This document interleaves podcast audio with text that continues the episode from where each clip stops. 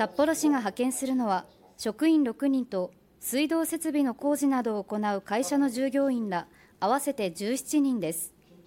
石川県ではおよそ4万戸で断水が続いていて被災者の生活の復旧を妨げる大きな原因となっています。一行はおよそ1万4000戸で断水が続く石川県七尾市で漏水箇所の調査や水道管の修繕など早期復旧に向けた支援を行います。